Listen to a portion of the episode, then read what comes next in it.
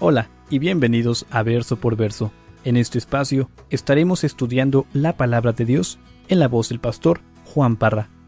Si aún no tienes alguna iglesia en donde congregarte, te invitamos a Capilla Calvario de Oxnard. Estamos localizados en el 1925 Eastman Avenue, en la ciudad de Oxnard, California.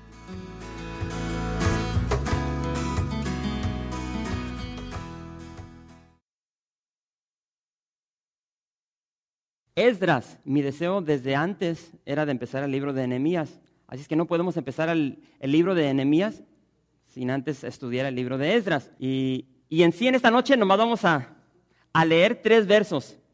Y va a ser hasta el final. Así es que tengan paciencia. Si ya llevas tiempo aquí en, en Capilla Calvario, ya, ya, ya conoces lo que siempre estoy repitiendo. Hermanos, el pecado es algo tremendo. Y creo que todos aquí conocen bien el pecado. La consecuencia del pecado es grave. Y trata de recordar etapas de tu vida cuando tú has caído a, un, a un cierto pecado, a una tendencia.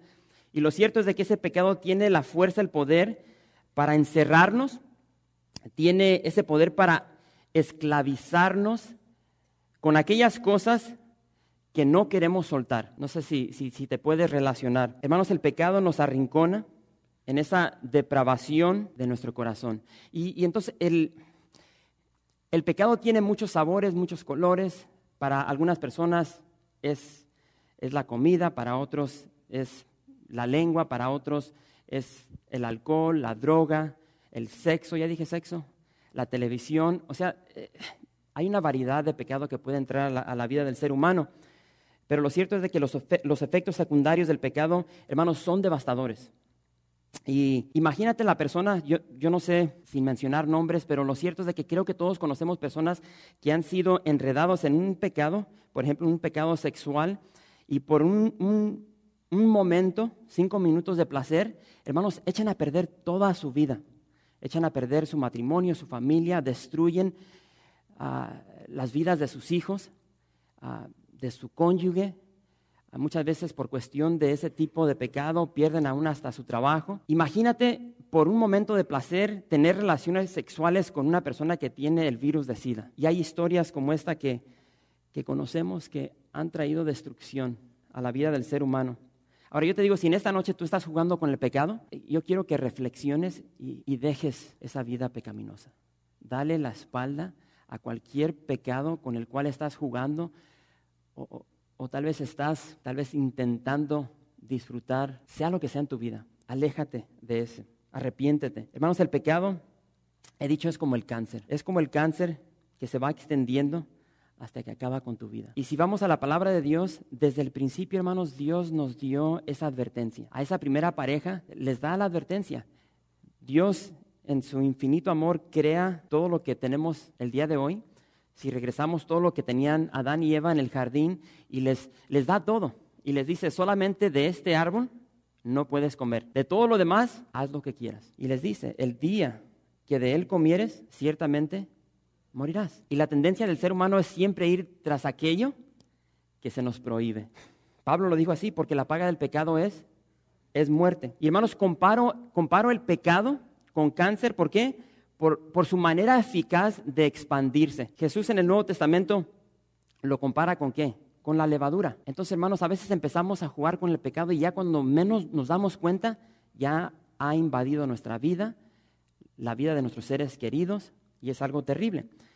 Fíjense lo que dice Génesis. Quiero que vayan conmigo. Génesis capítulo 6. Génesis capítulo 6, verso 5. Y dice, y vio Jehová que la qué? Que la maldad la maldad de los hombres era mucha en la tierra y que todo el designio de los pensamientos del corazón de ellos era de continuo solamente el mal. Si somos honestos, hermanos, la tendencia de nosotros es siempre de ir tras qué? El pecado.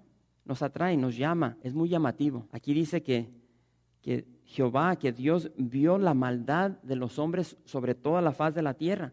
Hermanos, nosotros somos el problema. Tú eres el problema, yo soy el problema. Nuestro corazón. Nuestro corazón es un corazón pecaminoso que, siempre es atraído hacia lo que Dios prohíbe. Y muchas veces el problema con los cristianos, bueno, ya que estamos en la iglesia, es de que nos dejamos llevar por los sentimientos, por lo que sentimos en nuestro corazón. Es que yo siento esto, es que mi corazón anhela esto. Pero la palabra de Dios dice que engañoso es el corazón. Mas, sin embargo, seguimos los sentimientos, las emociones, nos dejamos guiar por eso, por el corazón. Pero la palabra de Dios dice que es engañoso, más que todas las cosas. Dice que es perverso. ¿Quién lo conocerá? Y, entonces por eso hago esa comparación concerniente al pecado. Es como cáncer, se sigue expandiendo. Por eso Jesús dijo una vez más de que es como levadura, se empieza a hinchar y a crecer. Y, y por eso no podemos darle un lugar al pecado. Pero ¿qué hacemos con eso que hay en nuestro ser? Porque lo cierto es de que todos tenemos ese problema. Todos tenemos la tendencia de pecar. Hermanos, Jesús es la solución a nuestro problema. Jesús es nuestra esperanza. Jesús es nuestra salvación. Segunda de Corintios capítulo 5. Segunda de Corintios capítulo 5, verso 21. Dice, al que no conoció pecado, por nosotros lo hizo pecado, para que nosotros fuésemos hechos justicia de Dios en él. La solución a nuestro pecado fue Jesús. Es por eso que cuando Juan el Bautista lo ve, ¿qué es lo que dice? He aquí el Cordero de Dios que quita el pecado del mundo. El mismo Juan en Apocalipsis 1.5 dijo, y de Jesucristo el testigo fiel, el primogénito de los muertos y el soberano de los reyes de la tierra, al que nos amó y nos lavó de nuestros pecados con su sangre. ahí tenemos la solución al problema del pecado que, hay en nuestra vida. Pero el problema es este, hermanos, porque si tú eres como yo, y creo que todos somos iguales, tenemos esa tendencia pecaminosa, es de que a veces jugamos con el pecado. Y a veces como que metemos el pecado en categorías. Este es pequeño, este es grande, con este no me meto, pero con el chiquito ahí voy a jugarle. ¿Sí? Entonces, calificamos el pecado. Y la tendencia es de que a veces con temor llegamos a una situación y pecamos, entonces justificamos lo que hicimos, pero la tendencia es de que no vemos una consecuencia inmediata con el pecado que acabamos de cometer y como que se nos abren los ojos. Bueno, yo estoy hablando ya de mi parte. Yo no sé cuántos de ustedes han entrado a Fry's, no, bueno, Fry's es un mal ejemplo, a Best Buy, a tiendas grandes donde tienen plasmado por donde quiera rótulos que dicen especiales. ¿sí? Compra esto, compra esto este fin de semana, cero interés por 12 meses. ¿Alguien ha comprado algo así? ¿Alguien ha sido engatusado con esos, esas promociones? Y la tendencia es de que tú en tu mente dices, oye, ¿qué? Está buena la especial, en 6, 8 meses, más tardar 10 meses pago todo y no tengo que pagar interés. Un prestamito allá. Y si, y si haces eso, ¿qué es lo que sucede después de 10 meses, 11 meses, 12 meses? Pasan los 12 meses y no has pagado ni la mitad. ¿sí? Llega la factura con el balance de más de la mitad y aparte todo el monto de todos los intereses que se te han acumulado. Bueno, hermanos, así es el pecado. Muchas veces lo que suele suceder es de que estamos, estamos pecando y no vemos una consecuencia. Entonces pensamos de que, tío, ¿qué? Tal vez no es malo esto, pues no estoy viendo ninguna consecuencia. Y en nuestra mente nos empezamos a fabricar la idea de que tal vez Dios no lo está viendo y seguimos metidos en ese pecado. ¿Le pasa a alguno de ustedes? Es lo que pasó con Israel. Pero cuando ese pecado por fin explota en tu cara, si te ha pasado, trata de recordar la vergüenza, la devastación. Trágame tierra, el mal testimonio que das. Perdemos esposo, esposa, hijos, trabajo, carros. Nuestra salud aún decae. Ya no tenemos paz. Muchas personas caen en una depresión, ya no tienen un sentir por vivir. Y en momentos críticos como esto, como estos, muchas personas aún se quitan la vida. Y hermanos, es increíble cómo personas pueden estar en esta situación y pueden seguir rechazando la gracia de Dios, pueden seguir rechazando la misericordia de Dios, pueden seguir rechazando el mensaje de parte de Dios. Ahora, pastor, ¿qué tiene que ver todo este rollo con el libro de Esdras? Qué bueno que me pregunta. Hermanos, Dios en su infinita misericordia te invita en esta noche. Si tú estás aquí y estás viviendo en pecado, y lo sabes bien, Dios te trajo esta noche para que rindas tu vida a Él. Aún en este momento, Dios te ofrece el perdón de tus pecados. Y no solamente el perdón de tus pecados, sino te ofrece nueva vida en Él. Vayan conmigo a Segunda de Crónicas, capítulo 36. Y aquí vamos a entrar a lo que vamos a estar viendo en esta noche. Segunda de Crónicas, capítulo 36. ¿Están ahí? Mi meta es de que después de, de esta introducción podamos entender bien podamos entender bien el libro de Esdras. Verso 15. Y dice, y Jehová el Dios de sus padres envió constantemente palabra a ellos por medio de sus mensajeros, porque él tenía misericordia de su pueblo y de su habitación. Mas ellos hacían escarnio de los mensajeros de Dios y menospreciaban sus palabras, burlándose de sus profetas hasta que subió la ira de Jehová contra su pueblo y no hubo ya remedio. Por lo cual trajo contra ellos al rey de los caldeos, que mató a espada a sus jóvenes en la casa de su santuario, sin perdonar joven, ni doncella, anciano, ni decrépito, todos los entregó en sus manos. Asimismo, todos los utensilios de la casa de Dios, grandes y chicos, los tesoros de la casa de Jehová y los tesoros de la casa del rey y de sus príncipes, todo lo llevó a Babilonia. Y quemaron la casa de Dios y rompieron el muro de Jerusalén y consumieron a fuego todos sus palacios y destruyeron todos sus objetos deseables. Los que escaparon de la espada fueron llevados cautivos a Babilonia y fueron siervos de él y de sus hijos hasta que vino el reino los persas, para que se cumpliese la palabra de Jehová por boca de Jeremías, hasta que la tierra hubo gozado de reposo, porque todo el tiempo de su asolamiento reposó, porque todo el tiempo de su asolamiento reposó, hasta que los 70 años fueron cumplidos. Este es el inicio de nuestro estudio del libro de Esdras. Y hermanos, en este libro, conforme vayamos avanzando, vamos a ver la fidelidad de Dios Vamos a ver la fidelidad de la palabra de Dios. Hermanos, cuando Dios dice algo, se va a cumplir. Pero también vamos a ver la consecuencia del pecado. La consecuencia de cuando eh, el Hijo de Dios peca, hermanos, la consecuencia va a llegar a su vida. Y el profeta Jeremías fue uno de los muchos profetas que estuvo predicando ese, mensaje de arrepentimiento al pueblo de Israel fue uno de los mensajeros de Dios, fue uno de los profetas que quiso encaminar al pueblo de Dios hacia la verdad, hacia la luz, hacia Jehová. Pero dice aquí la palabra de Dios que fue rechazado. No solamente fue rechazado, fue escarnecido, fue menospreciado, ridiculizado, abatido, desechado, despreciado. Hermanos, este profeta vio total devastación. La vio con su pueblo, la vio con el templo donde adoraban, la vio concerniente a toda la nación. Todo por cuestión del pecado. Por cuestión del pecado, el placer, la idolatría, el adorar a falsos dioses los llevó, imagínate, por cuestión del pecado, porque si, si estuviste aquí cuando estudiamos el libro de, ah, de Primera de Reyes, Segunda de Reyes, acuérdate de que no siempre fue así. Si nos retrocedemos al tiempo de David, hermanos, llegó, llegó un tiempo donde el pueblo de, de Dios estuvo bien con Dios. Pero por cuestión de estos falsos dioses, por cuestión del pecado, llega el pueblo de Israel, imagínate, a sacrificar a sus propios hijos. Ahora, imagínate tú caer en un pecado al punto donde estás sacrificando a tus hijos, a dioses falsos.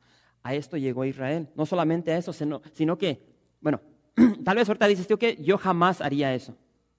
¿Quién de aquí cree que llegaría a un punto donde tú sacrificarías a tu propio hijo? en un altar. Nadie, ¿verdad? El día de hoy no tomamos a, bebés y los ponemos en, manos hirviendo de calor, donde se derritían, pero el día de hoy existe el, el, aborto. Las cosas cambian. Vemos de que el pueblo de Israel se empezó a casar con mujeres extranjeras. ¿sí? El día de hoy vemos cómo personas se pueden casar con personas que no son cristianas y lo justifican. En su mente dicen, no, está bien, y se, se unen en yugo desigual, después llegan las consecuencias. Vemos de que empezaron a violar el día de reposo, entraron en fornicación, en adulterio, en borracheras, y esto los llevó a confiar en sus propias imaginaciones. Llega al punto donde Israel ya está confiando en lo que tiene acá arriba, en lo que se está imaginando, ideando. Israel se convierte en aquello que está adorando. Yo no sé cuántos de ustedes han visto las, en especial ahorita se ven mucho en, el mentado Facebook, ponen, ponen las fotos de, de antes y después de personas que cuando estaban normales, o sea, su cara, pero después entran en un, en un vicio de, drogadicción y cómo empiezan a cambiar, ¿sí?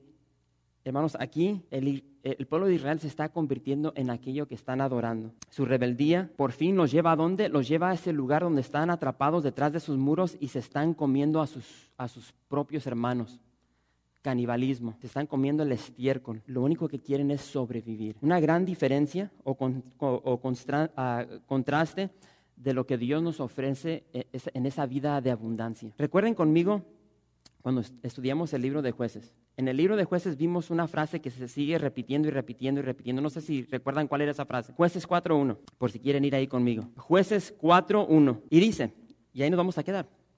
Jueces 4.1 dice, los hijos de Israel volvieron hacer lo malo ante los ojos de Jehová. ¿Sí recuerdan esa frase? Los ciclos de pecados que había en, los libros, en el libro de jueces. En el capítulo 3, en el verso 7 dice, hicieron pues los hijos de Israel lo malo ante los ojos de Jehová y olvidaron a Jehová su Dios y sirvieron a los Baales y a las imágenes de acera. Si te brincas al capítulo 8, ahí mismo de jueces, el verso 33 dice, pero aconteció que cuando murió Gedeón, los hijos de Israel volvieron a prostituirse, yendo tras los Baales y escogieron por Dios a Baal Berit. Si te vas al capítulo 10, aquí me encanta este, este verso. Jueces capítulo 10, el verso 6. Dice, pero los hijos de Israel volvieron a hacer lo malo ante los ojos de Jehová y sirvieron a los Baales y a Astarot, a los dioses de Siria, a los dioses de Sidón, a los dioses de Moab, a los dioses de los hijos de Amón y a los dioses de los filisteos y dejaron a Jehová y no le sirvieron. Y el libro de jueces termina con las palabras, cada uno hacía lo que bien le parecía. Nos llega un punto, aún aplicándolo para el día de hoy, llega un punto donde nos alejamos tanto de Dios y estamos adorando cosas absurdas, pero lo cierto es de que estamos haciendo lo que bien nos da la gana, diría yo, en el año 2000. 214. Cuando estudiamos el libro de Reyes, en el libro de Reyes hay otra frase que se sigue repitiendo a través de todo el libro. E hizo lo malo ante los ojos de Jehová. Cada vez que entraba un nuevo rey, esa frase. E hizo lo malo ante los ojos de Jehová. Hermanos, este es el historial del pueblo de Dios. Este es el historial de la nación escogida. Este es el historial de aquel pueblo que vieron la gloria de Dios, que vieron el Jordán partirse, que vieron es la descendencia de, la nación que vio todos los milagros en Egipto. Este es su historial. Fue un pueblo infiel, cometieron adulterio espiritual, olvidaron a Dios. La palabra de Dios dice que se prostituyeron con dioses falsos, con Baal, Astarot, los dioses de Siria, los dioses de Sidón, de Moab, de Amón, de los filisteos. Yo siempre he dicho que el caminar cristiano, tu caminar, mi caminar, es un caminar de obediencia, es un estilo de vida. Tristemente vemos de que muchas personas llegan a la iglesia, ya sea para nosotros el viernes, el domingo, y, esos dos días es, su vida religiosa. Salen de, esta, de, este santuario, de esta iglesia, y ya viven una, una vida a su manera, no como Dios quiere que vivan sus vidas. El caminar cristiano es un estilo de vida, es una vida sometida al señorío de aquel que nos salvó, de Jesús. Y vemos aquí que el pueblo de Israel hermanos, sustituyó, agarró a Dios, Dios quien nos libertó de Egipto, agarran a ese Dios y lo bajan y dicen, tú ya no eres nuestro Dios, ahora lo van a sustituir con su propio estilo de vida, con sus propios dioses. Y vemos de que estos estilos de vida para ellos existen el día de hoy. Israel se fue tras los dioses de sensualidad, se fueron tras los dioses del intelecto, los dioses de la prosperidad, tras los dioses del dinero. ¿Qué sigues tú el día de hoy? Pero esto es lo increíble. Hermanos, a pesar, a pesar de, de esta descarada infidelidad, a pesar de este rechazo de parte del pueblo de Dios, a pesar de esta prostitución espiritual, Dios les demuestra misericordia, Dios les demuestra gracia. Vean conmigo, regresen a Segunda de, de Crónicas, Segunda de Crónicas 36. Si van conmigo todavía, le dije a mi esposa, espero que no lo saque de, de onda. ¿A dónde va el pastor con todo esto? Espero ahorita agarrar, hacer el nudo y, cerrar el regalo. Segunda de Crónicas 36. Segunda de Crónicas 36, verso 15. Perdón, verso 22. ¿Están ahí? Fíjense, déjenme encontrarlo. Y dice el verso 22. Dice, más al primer año de Ciro, rey de los persas, para que se cumpliese la palabra de Jehová por boca de Jeremías, Jehová despertó el espíritu de Ciro, rey de los persas, el cual hizo pregonar de palabra y también por escrito por todo su reino, diciendo, Así dice Ciro, rey de los persas, Jehová, el Dios de los cielos, me ha dado todos los reinos de la tierra, y él me ha mandado que le edifique casa en Jerusalén que está en Judá. Quien haya entre vosotros de todo su pueblo, sea Jehová su Dios con él y suba. Hermanos, estas son las palabras de un rey pagano. Y vemos de que en medio en medio de desastre, en medio de caos, en medio de esclavitud, porque recuerden, Israel lleva, está por cumplir sus 70 años de cautiverio en esta nación pagana. Y en medio de todo este rollo, aquí vemos de que Dios les da esperanza. Cuando tú estás pasando por una dificultad, lo último que llega a tu mente es la esperanza de Dios. Y es por eso que el pueblo de Dios es tan importante porque llegan y te recuerdan tu identidad en Dios. Porque lo cierto es que cuando llegan problemas a nuestras vidas, hermanos, nomás nos enfocamos en lo que tenemos enfrente, en el problema, en la aflicción, en el dolor, en el caos, en la enfermedad, en el cáncer, en la muerte, y vemos tinieblas, vemos neblina, vemos oscuridad, y no podemos ver más allá de nuestra nariz. Entonces es tan importante que llegue ese hermano, que llegue esa hermana, y nos alumbre la luz de la palabra de Dios, y nos recuerde que Dios está ahí. Y en medio de todo esto, en medio de la, de la infidelidad, de su prostitución, de darle la espalda, Dios les dice, los voy a hacer regresar, porque yo soy fiel. Ustedes me fueron infieles, pero yo cumplo mi palabra.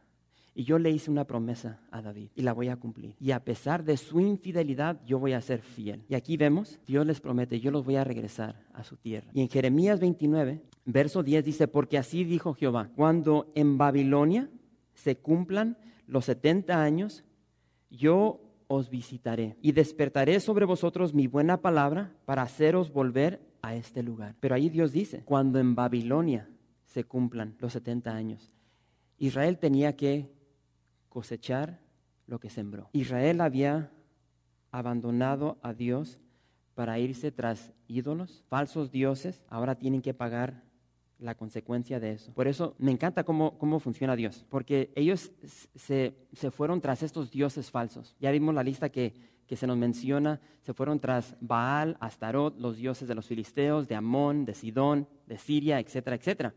Les encantaba la idolatría, les encantaba adorar a estos falsos dioses, entonces Dios les dice, ok, ¿quieren, quieren, quieren idolatría? Bueno, ¿recuerdan la escena de, del, desierto que están pidiendo carne? Dios les envía carne hasta que se les está saliendo por las narices. Me encanta cómo Dios trabaja con su pueblo. ¿Quieren idolatría? ¿Aman idolatría? Ok, los voy a llevar a la capital al epicentro de idolatría y permite que los babilonios lleguen a Jerusalén y se los lleven en cautiverio. Babilonia, hermanos, el centro de idolatría. Si regresas a Génesis, no sé si te suena la palabra Babel, lo que, lo que ese pueblo quiso hacer en Babel. ¿Recuerdan la torre? Quisieron construir la torre que llegaba hasta el cielo. Dios los regresa a esta ciudad de rebeldía, esa ciudad que fue construida por quién? Nimrod, una ciudad, un pueblo que adoraba a dioses falsos, dioses de fertilidad, dioses del infierno, dioses de guerra. La ciudad de Babilonia, hermanos, se cree que tenía más de 50 templos dedicados a diferentes dioses. Esta ciudad, solamente esta ciudad, más de 50 templos. Se cree que tenía más de 2.000 altares para distintos dioses. Más de 50 templos, más de 2.000 altares dedicados a diferentes deidades. Y aquí es donde Dios dice, ok, ¿quieren, ¿quieren ser una bola de idólatras? Bueno, los voy a llevar a este lugar donde se van a deleitar. Hermanos, ellos fueron curados, fueron curados de esta idolatría estos 70 años. Y, lo curioso es de que, hermanos, aquí podemos seguir con esta historia. Y bueno, yo les, yo les animo, si ustedes quieren seguir haciendo un estudio sobre esto, hermanos, es tan interesante. Llegan, llegan a, a Babilonia, llevan, llegan como prisioneros ya no tienen templo. Entonces, ¿qué es lo que tienen que hacer ahora? ¿A dónde van a ir para adorar? Ya no tienen templo. Están en una, nación extranjera. Entonces, hermanos, aquí en Babilonia es donde nace lo que nosotros conocemos el día de hoy, la sinagoga. Tú lees el, el Nuevo Testamento y ¿qué es lo que se ve ahí? La sinagoga. No solamente el templo, la sinagoga. Bueno, Israel ahora está esclavizada por los babilonios, ya no tiene su templo, entonces ¿cómo van a adorar? Su adoración siempre ha girado alrededor del templo, sacrificios, etcétera, etcétera. Ahora no tienen templo, entonces, ¿qué es lo que hacen? Ahora se meten a sinagogas y empiezan a estudiar la palabra de Dios. Entonces, hermanos, Dios los vacunó, bien vacunados, concerniente a la idolatría. Porque cuando ya salen de Babilonia, ya no quieren nada que ver con idolatría. Por eso llegas al Nuevo Testamento y ¿qué es lo que tienes con los líderes religiosos? Es una especie de fariseos de líderes religiosos, extremistas, ¿sí? tradiciones, nada de idolatría, porque salieron bien vacunados contra la idolatría. ¿sí?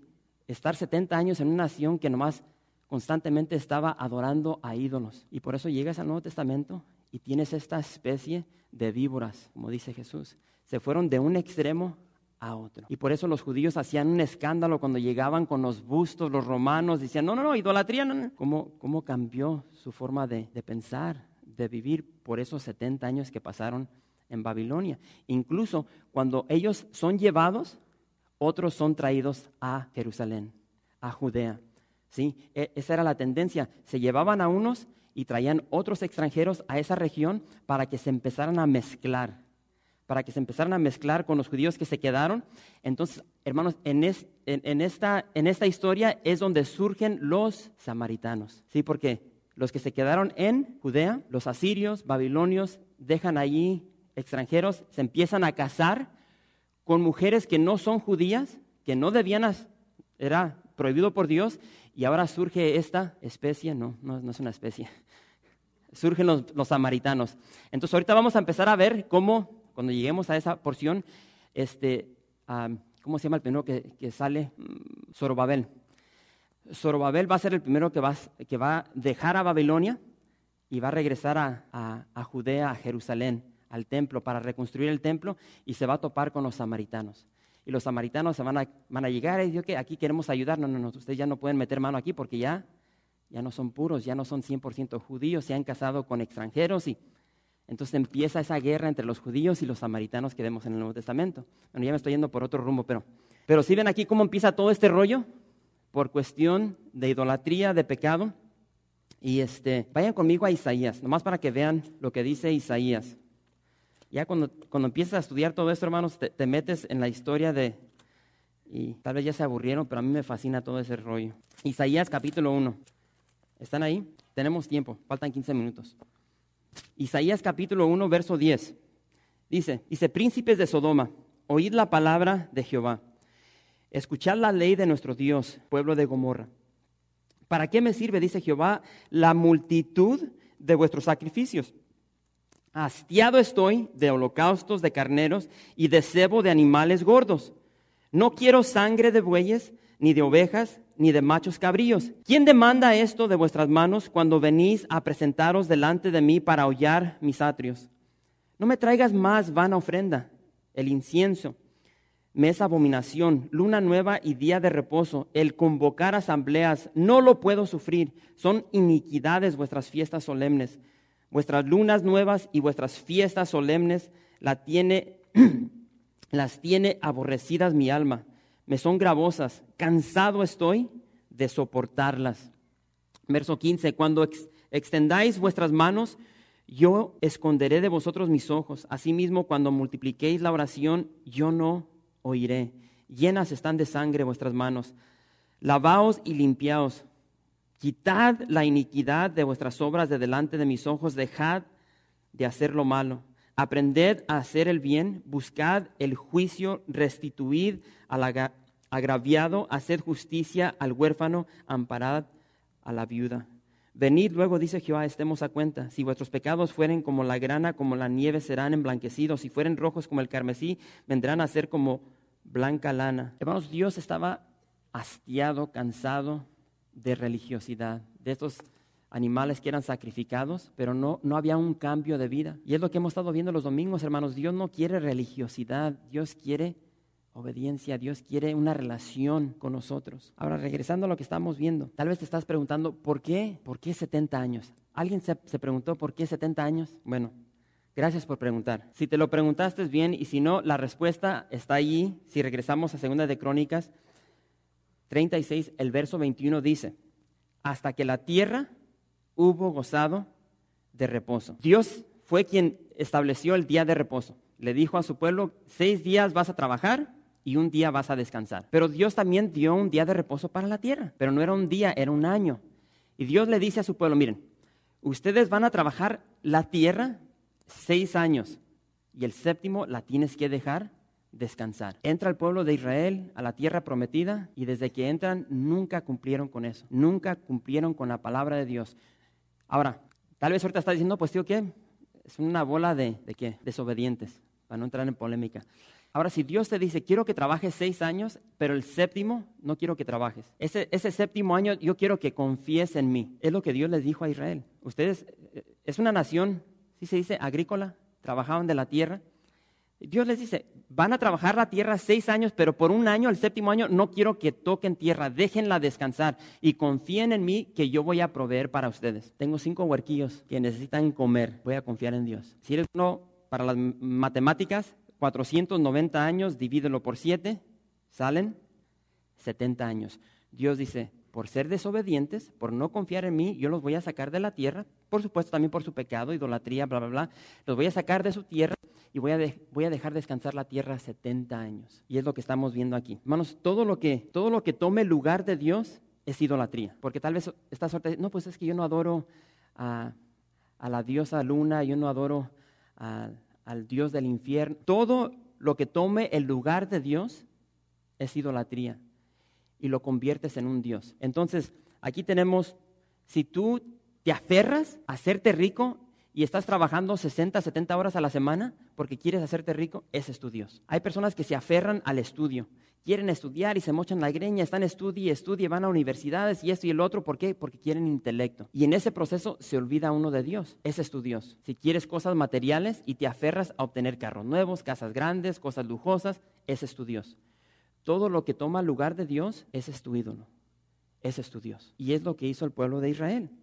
¿Sí? No, pues es que yo quiero, yo quiero el Dios de Mamón, que es el Dios del dinero. No me vayan a. Es el Dios del dinero. Es bíblico. ¿sí? Para aquellos que. ¿Qué, onda? ¿Qué dijo? ¿Sí? Querían dinero.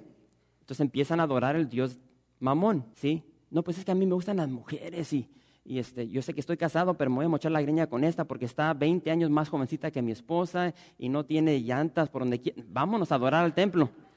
Entonces se iban a los, a los templos donde había prostitutas o sacerdotistas y empiezan a adorar a ese Dios a través de relaciones sexuales, fornicación, adulterio. El día de hoy, pues me voy a Las Vegas. Lo que sucede en Las Vegas, se queda en Las Vegas. Mi esposita no se va a dar cuenta. Allá me mocho la, greña, ah, no me pueden arrestar porque es legal. Entonces, ¿qué? Paso un fin de semana, me consigo tres, cuatro muchachonas y regreso feliz como una lombriz a, mi casa, renovado. Vamos, a seguir. Ay, Señor. Pero esto es lo importante, hermanos. Vamos a terminar aquí porque se me está yendo la voz. Dios, hermanos, Dios es paciente.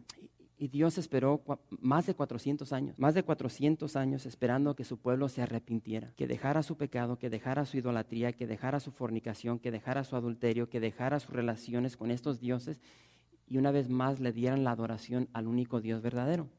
No sucedió. Y llega un punto donde Dios nos dice, esto es lo que quieres, dale vuelo. Y es lo que dice Pablo en Romanos. Pablo dice, pues habiendo conocido a Dios, el pueblo de Israel conoció a Dios. Pues habiendo conocido a Dios, no le glorificaron como a Dios, ni le dieron gracias, sino que se envanecieron en sus razonamientos y su necio corazón fue entenebrecido. Cuando tú estás adorando a dioses de tu imaginación, a animales, a ranas, a piojos, a la luna, ya no piensas bien. Tu mente, tu corazón está entenebrecido. Profesando ser sabios, se hicieron necios y cambiaron la gloria de Dios incorruptible en semejanza de imagen de hombre, corruptible, de aves, de cuadrúpedos y de reptiles. Cuando nuestro pecado llega a un punto donde ya estamos ciegos a la realidad, a la verdad, empezamos a adorar a la creación y nos convertimos, aquí dice necios, otras versiones dice inútiles. Israel, y aquí es donde llega pastor, pero ¿qué onda con todo esto? Esdras, Esdras Israel